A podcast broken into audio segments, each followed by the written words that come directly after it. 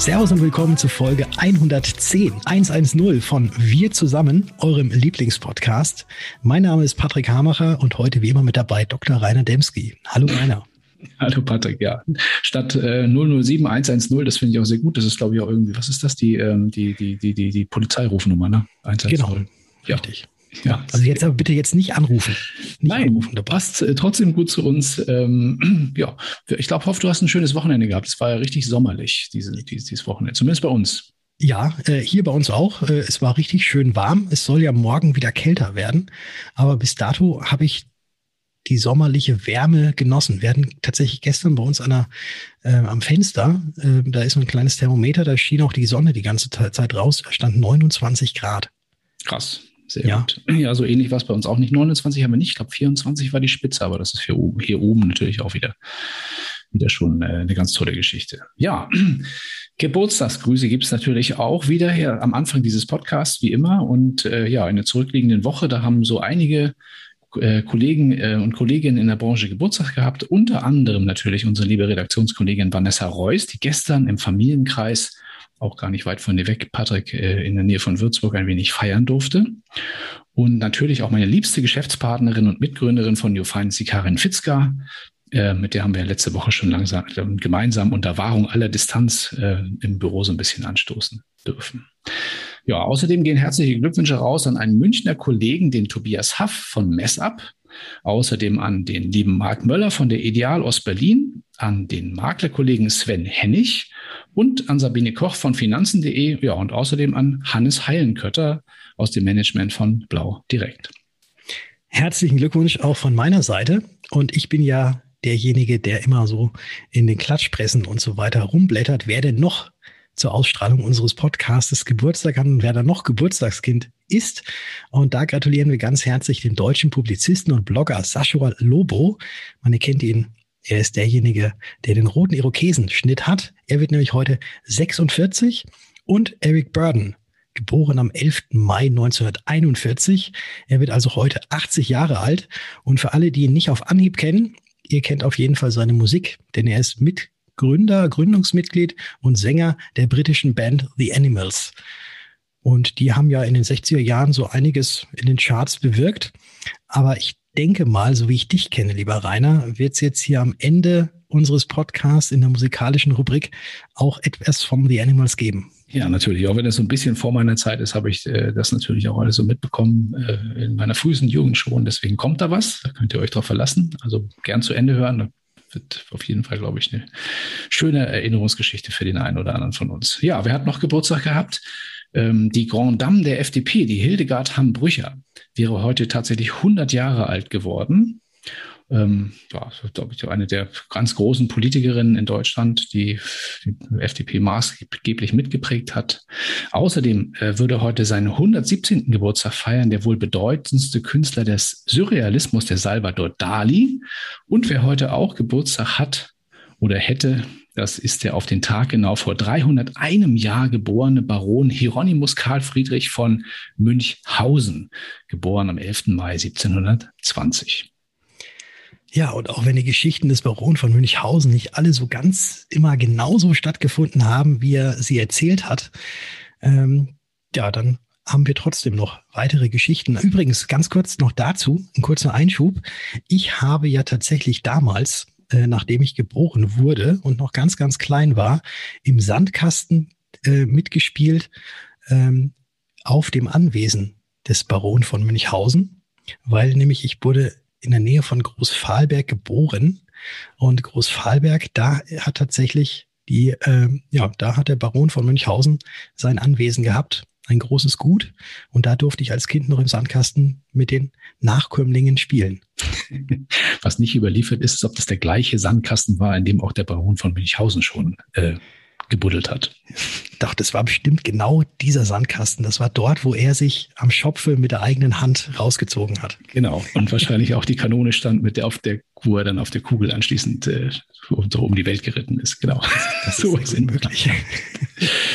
Ja, aber äh, wie, wie kommen wir jetzt, weil das ist eigentlich keine sehr gute Überleitung, wenn wir jetzt vom Baron von Münchhausen, der Geschichten erzählt hat, zu einem anderen Geschichtenerzähler kommen, zum Oliver Mist, unser sehr geschätzten Maklerkollegen, der unter anderem auch die Stimme des Podcastes vom Versicherungsjournal ist.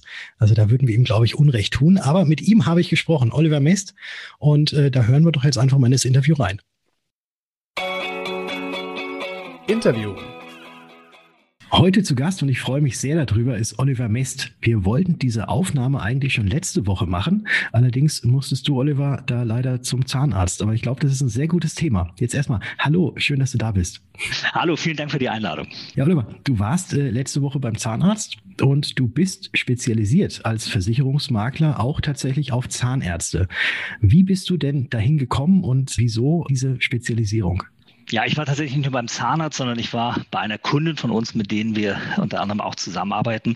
Und der Weg zu den Zahnärzten als Kunden für uns war eigentlich ein, ja, relativ einfacher. Wir sind halt unter anderem spezialisiert auf den Vertrieb von Zahnzusatzversicherungen und arbeiten dort mit vielen, vielen Praxen zusammen. Das heißt, diese Praxen schicken uns ihre Patienten äh, quasi ins Büro, schicken uns einen Zahnstatus mit und wir finden dann auf Basis des Zahnstatus, also des Zustandes des Gebisses, finden wir die passende Zahnzusatzversicherung. Das wird jetzt wahrscheinlich nicht schon immer so gewesen sein, dass alle Zahnärzte bei euch in der Umgebung von dir Bescheid wussten, damit sie ihre Kunden bzw. ihre Patienten dann äh, zu euch schicken. Äh, wie hat das Ganze denn angefangen, als du da diese Zahnzusatzversicherung auch vertrieben hast? Ja, wir machen das seit ein paar Jahren und am Anfang war tatsächlich das klassische Klinkenputzen angesagt. Das heißt, wir haben die Zahnärzte hier in der Region bei uns besucht, angesprochen, denen kurz erzählt, was wir machen und haben die dann zu uns ins Boot geholt. Heute, ein paar Jahre später, äh, machen wir halt nicht nur die Zahnärzte oder versorgen wir nicht nur die Zahnarztpraxen hier bei uns regional, sondern bundesweit arbeiten wir mit Zahnarztpraxen zusammen und die sprechen wir vor allem über die sozialen Medien und dort vor allem über LinkedIn, über Xing an und finden dort dann neue äh, Zahnarztpraxenpartner. Zahnärzte sind jetzt wahrscheinlich auch ein sehr eigenes Klientel, kann ich mir zumindest so sehr gut vorstellen. Und man sagt ja auch Zahnärzten gemeinhin nach, dass sie ja nicht nur einen Porsche, sondern auch zwei Porsche vor der Tür stehen haben. Ähm, also sprich eine Zielgruppe, die ja vermeintlich, vermeintlich sehr äh, zahlungskräftig und zahlungsfähig ist. Stimmt das? Ja, ja, auf jeden Fall. Also der zweite Porsche als äh, Klischee natürlich, aber der zweite Porsche ist oft da. Nein, das stimmt natürlich. Wir sind äh, von den Zahnzusatzversicherungen, also von der Versorgung der Patienten in den Praxen, sind wir sehr schnell auch zu dem Thema der Absicherung des Zahnarztes und eben seiner Praxis, seinem Lebenswerk gekommen. Nicht so, das ist das nächste Thema dann gewesen, was sich meistens in diesen persönlichen Gesprächen ergeben hat.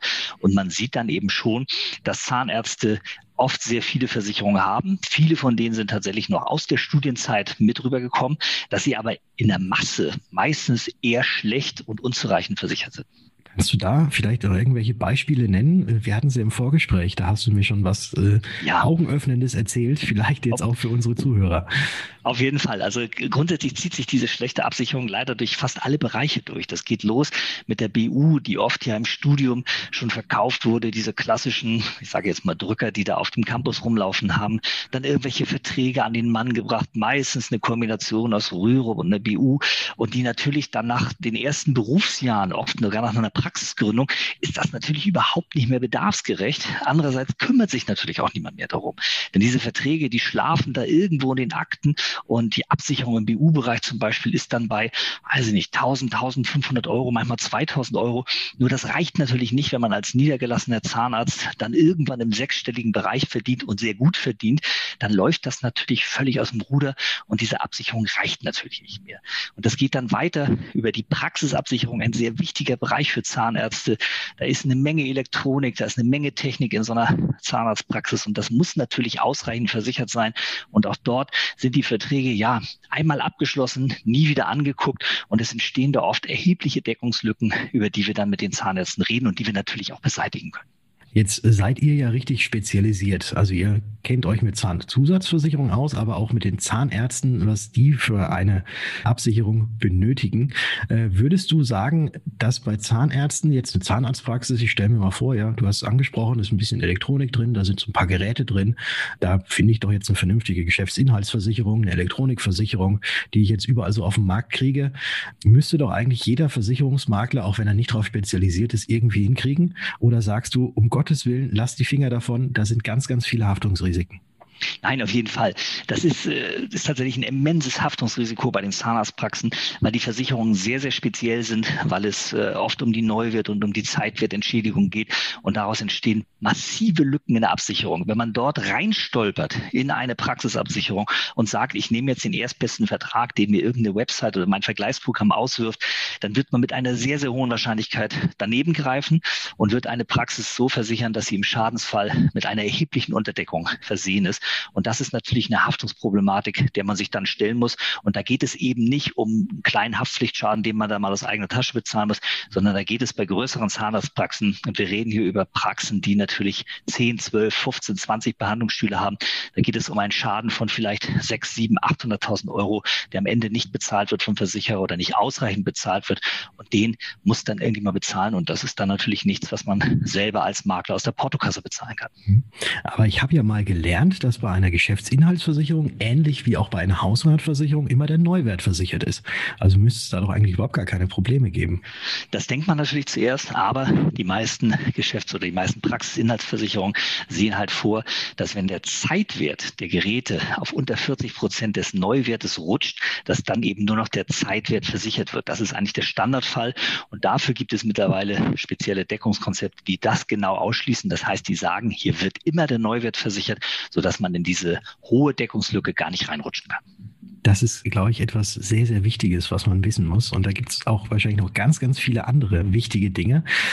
Ich habe noch eine weitere abschließende Frage. Du bist ja jetzt äh, über die Zahnärzte und die Zahnzusatzversicherung ähm, eben sowohl an die Patienten, aber auch an die Zahnärzte gekommen. Äh, ich weiß allerdings auch, dass du ja auch online sehr, sehr aktiv bist und da auch ganz viele Webseiten betreibst, wo diese Zahnzusatzversicherungen angeboten werden. Äh, hast du da vielleicht noch irgendwie so einen Tipp, wenn sich jemand auch auf irgendetwas spezialisieren möchte, was man auf diesen Webseiten denn unbedingt beachten muss? Also wenn man über das Internet und wenn man über spezielle Portale Kunden ansprechen möchte, dann kann das nur funktionieren, indem man eine hohe Kompetenz zeigt. Das heißt, man muss in der Lage sein, online seine Leistung und die Produktleistung so darzustellen, dass man wirklich Lust hat zu sagen, das ist ein Experte, dem ich das anvertraue. Ich glaube, dass man mit ein paar Artikeln, die man irgendwo streut, heute kein Blumentopf mehr gewinnen kann, sondern ich glaube, dass man wirklich seine Kompetenz zeigen muss im Internet, dass man in der Lage sein muss, Produkte, die kompliziert die komplex sind, wirklich gut zu erklären. Und wenn man das im Internet schafft, dann läuft der Rest ehrlich gesagt von alleine.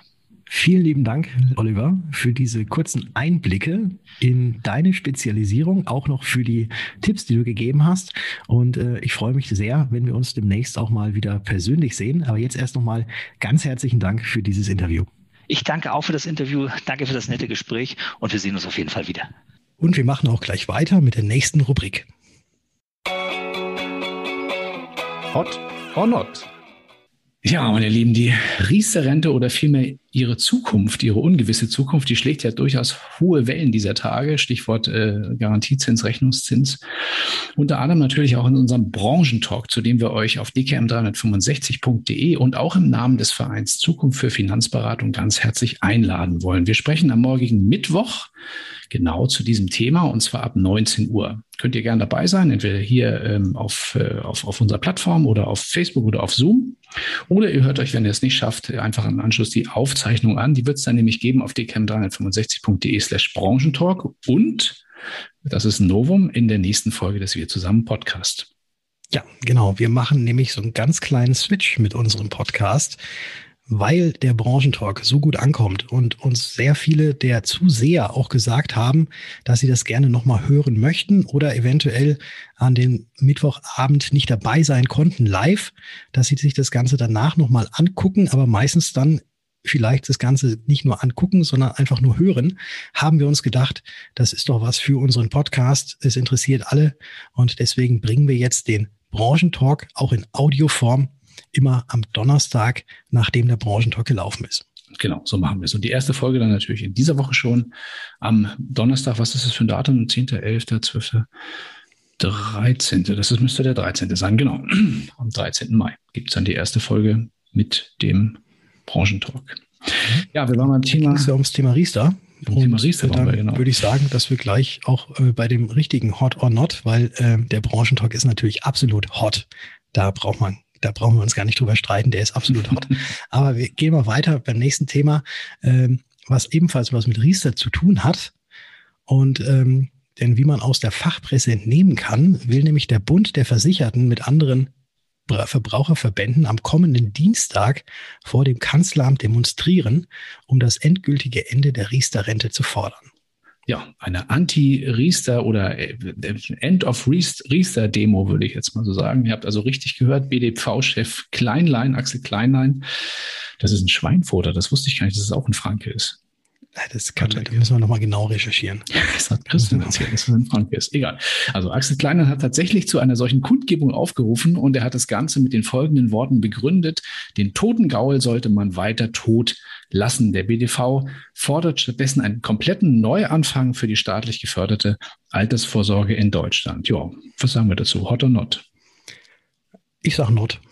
Ich sag not. Äh, einmal, äh, ich glaube, eine Demonstration vor dem Kanzleramt äh, zu heutigen Zeiten ist überhaupt nicht angebracht. Das stimmt. Ja, das genau. ist äh, mit Abstand wahren und so weiter. Und äh, auf der anderen Seite weiß ich nicht, was immer alle oder nicht alle, also die, die Verbände und so, tatsächlich gegen Riester haben. Dass Riester nicht für jeden und jede gedacht ist, sollte, glaube ich, klar sein. Aber das Ganze so zu pauschalisieren und zu sagen, dass es ein toter Gaul sei, äh, das finde ich absolut nicht für richtig. Okay. Ja, schließe ich mich ein Stück weit an. Ähm, ich glaube tatsächlich, also man hätte natürlich ähm, in den Reformbemühungen hätte man ein bisschen mehr, ein bisschen mehr Drive reingeben können in den letzten Jahren. Das wäre aber eher eine Aufgabe der staatlichen Institutionen gewesen und nicht unbedingt der Anbieter. Denn die schaffen ja die Rahmenbedingungen für dann im Endeffekt das Produktumfeld. Das hat nicht so richtig stattgefunden. Insoweit, ja, bin ich bei dir. Also dafür eine Kundgebung, hm. weiß ich nicht. Ich bin mal gespannt, vielleicht malen, vielleicht malen die ja alle selber Schildchen und halten die dann hoch. mal schauen, wie viele kommen. 25 oder so, ich habe keine Ahnung. Müssen wir mal gucken. Schauen Gut. Mal. Ja, gehen wir mal weiter zu einem Thema aus der vergangenen äh, Woche und auch aus dem vergangenen Podcast, was uns ja so ein bisschen weiter begleitet hat. Ihr erinnert euch vielleicht oder habt es auch inzwischen selbst gelesen. Die Unternehmensberatung Premium Circle hat mit einer neuen Studie zum Thema BU für Aufruhr gesorgt.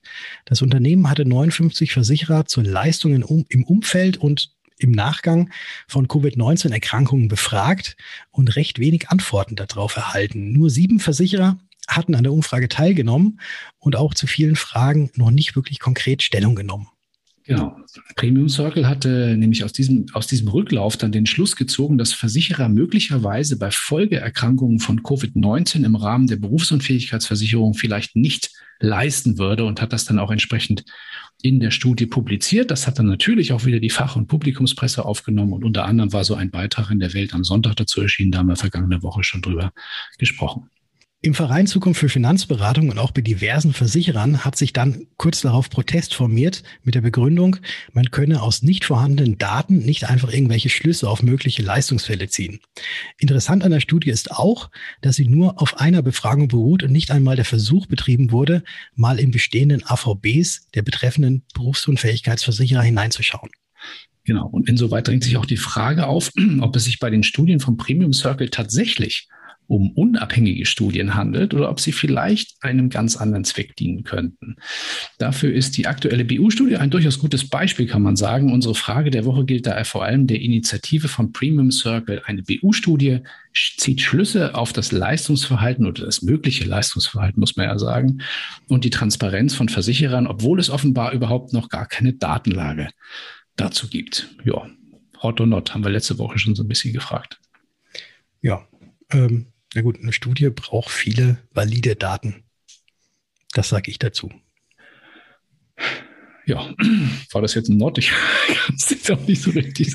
Also für mich ist es tatsächlich aus wissenschaftlicher Perspektive ist es für mich ein Nord. Also man kann tatsächlich eine Studie machen, dann brauche ich tatsächlich Informationen. Wenn ich keine Informationen habe, ist alles das, was ich daraus interpretiere, dass keine kommen, äh, Spekulation. Und Spekulation kann nicht Gegenstand einer wissenschaftlichen Studie sein. Das ist zumindest so meine, meine. Also mir hätte mein Doktorvater so ein Ding um die Ohren gehauen, wenn ich das sowas früher gemacht hätte. Ja, okay, also sind wir uns auch da einig. Genau. Ja, wieder mal drei, dreimal, dreimal schon einig. Jetzt gucken wir mal beim nächsten. Wir bleiben uns treu. Ja, genau. Und zwar, das klingt nach einer guten Nachricht. Die Vers GmbH in Leipzig hat gemeinsam mit dem Softwareanbieter SAP eine Initiative für mehr Nachhaltigkeit in der Versicherungsbranche gestartet. Dazu will man im Netz das sogenannte German Sustainable Network, kurz abgekürzt GSN oder GSN, gründen. Das neue Portal soll als Austausch- und Kooperationsplattform für die Branche in Sachen Nachhaltigkeit dienen. Ja, der GDV hatte ja schon vor einigen Wochen angekündigt, dass die Versicherungsbranche bis zum Jahr 2025, also recht sportlich, klimaneutral werden solle. Und die Initiative der FERS GmbH geht aber in eine etwas andere Richtung. Dazu haben wir kurz vor dieser Aufzeichnung auch mit Timo Biskop gesprochen von der FERS GmbH. Und der hat uns dazu, uns dazu unter anderem erzählt, die Bemühungen in Nachhaltigkeit, die geschehen in der Branche vielfach nur punktuell, also in den einzelnen Unternehmen. Das ist ja auch tatsächlich so.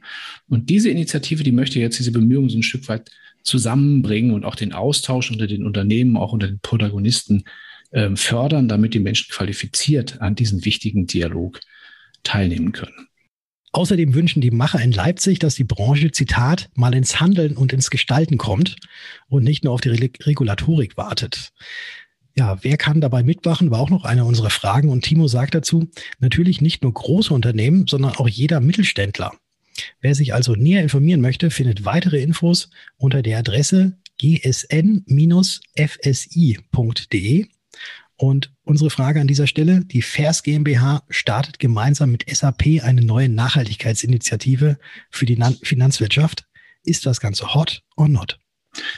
Also für mich, ich habe ja erst relativ lange mit dem Timo auch äh, telefoniert im Vorfeld unseres Podcasts, finde ich tatsächlich, muss ich sagen, hot schon, also durchaus hot. Auch wenn es eine kommerzielle Initiative ist, kann man natürlich nicht erwarten, dass alles das, was in Richtung nachhaltig geht, dass man damit kein Geld verdienen darf oder will oder soll oder so.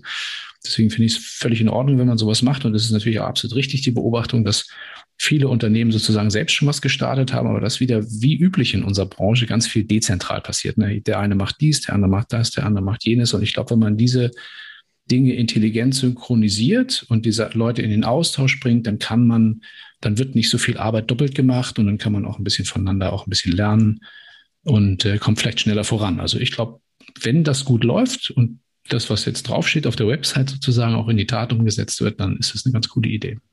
Ja, German Sustainable Sustainability Network. Schauen wir mal, wir werden das im Auge behalten, würde ich sagen. Ja, auf jeden Fall. Auf jeden Fall. Ich, ich finde es auch eine äh, schöne Initiative. Bin ich mal auch sehr gespannt, was da nachhaltig bei rauskommt. Ja, dann wären wir auch schon wieder durch mit unserem heutigen Programm, würde ich jetzt mal sagen. Ab äh, nächste Woche wird es dann ja ein bisschen anders und auch ab diese Woche wird es ein bisschen anders, indem wir auch den Branchentalk dann in unserer, in unserer Plattform aufnehmen. Mhm. Machen wir gleich ja. ein bisschen Musik, oder? Ja, genau. Ich wollte gerade sagen, was aber auf jeden Fall gleich bleiben wird, ist zum Ende des Podcasts immer die Musik. Und da packst du jetzt wahrscheinlich gleich den Dieter, den Thomas, den Heck aus und moderierst das Ganze in deiner unnachahmlichen Art an, lieber Rainer. ja, das kann ich sicher. Also mit Sicherheit nicht so wie der Dieter Thomas Heck. Ich spreche auch ein bisschen schneller, sagt ja auch immer der Viktor zu mir, ich soll ein bisschen langsamer sprechen, aber so schnell wie der Dieter Thomas kann ich das nicht. Ja, ältere Semester unter unseren Hörerinnen und Hörern werden sicher schon ahnen, ähm, was wir so spielen. Wenn ein Gründungsmitglied der Animals, haben wir am Anfang so ein bisschen äh, drüber gesprochen, unser, also heute Geburtstag feiert, da bleibt uns schlicht gar nichts anderes übrig, als euch mit einem Klassiker aus dem Jahr 1964 akustisch zu verwöhnen. Und wer ein wenig googelt, wird vielleicht herausfinden, dass dieses Lied, was wir gleich spielen, noch viel ältere Wurzeln hat wünschen euch viel Freude gleich mit den Animals mit House of the Rising Sun. Und wir hören uns dann schon am Donnerstag, den 13. Mai wieder, weil da kommt ja dann die Aufzeichnung des Branchentalks und den Rainer und mich, den hört ihr dann am kommenden Donnerstag, Das ist dann der 20. Mai wieder, wenn wir euch denn da wieder zurufen. Wir zusammen. Ciao.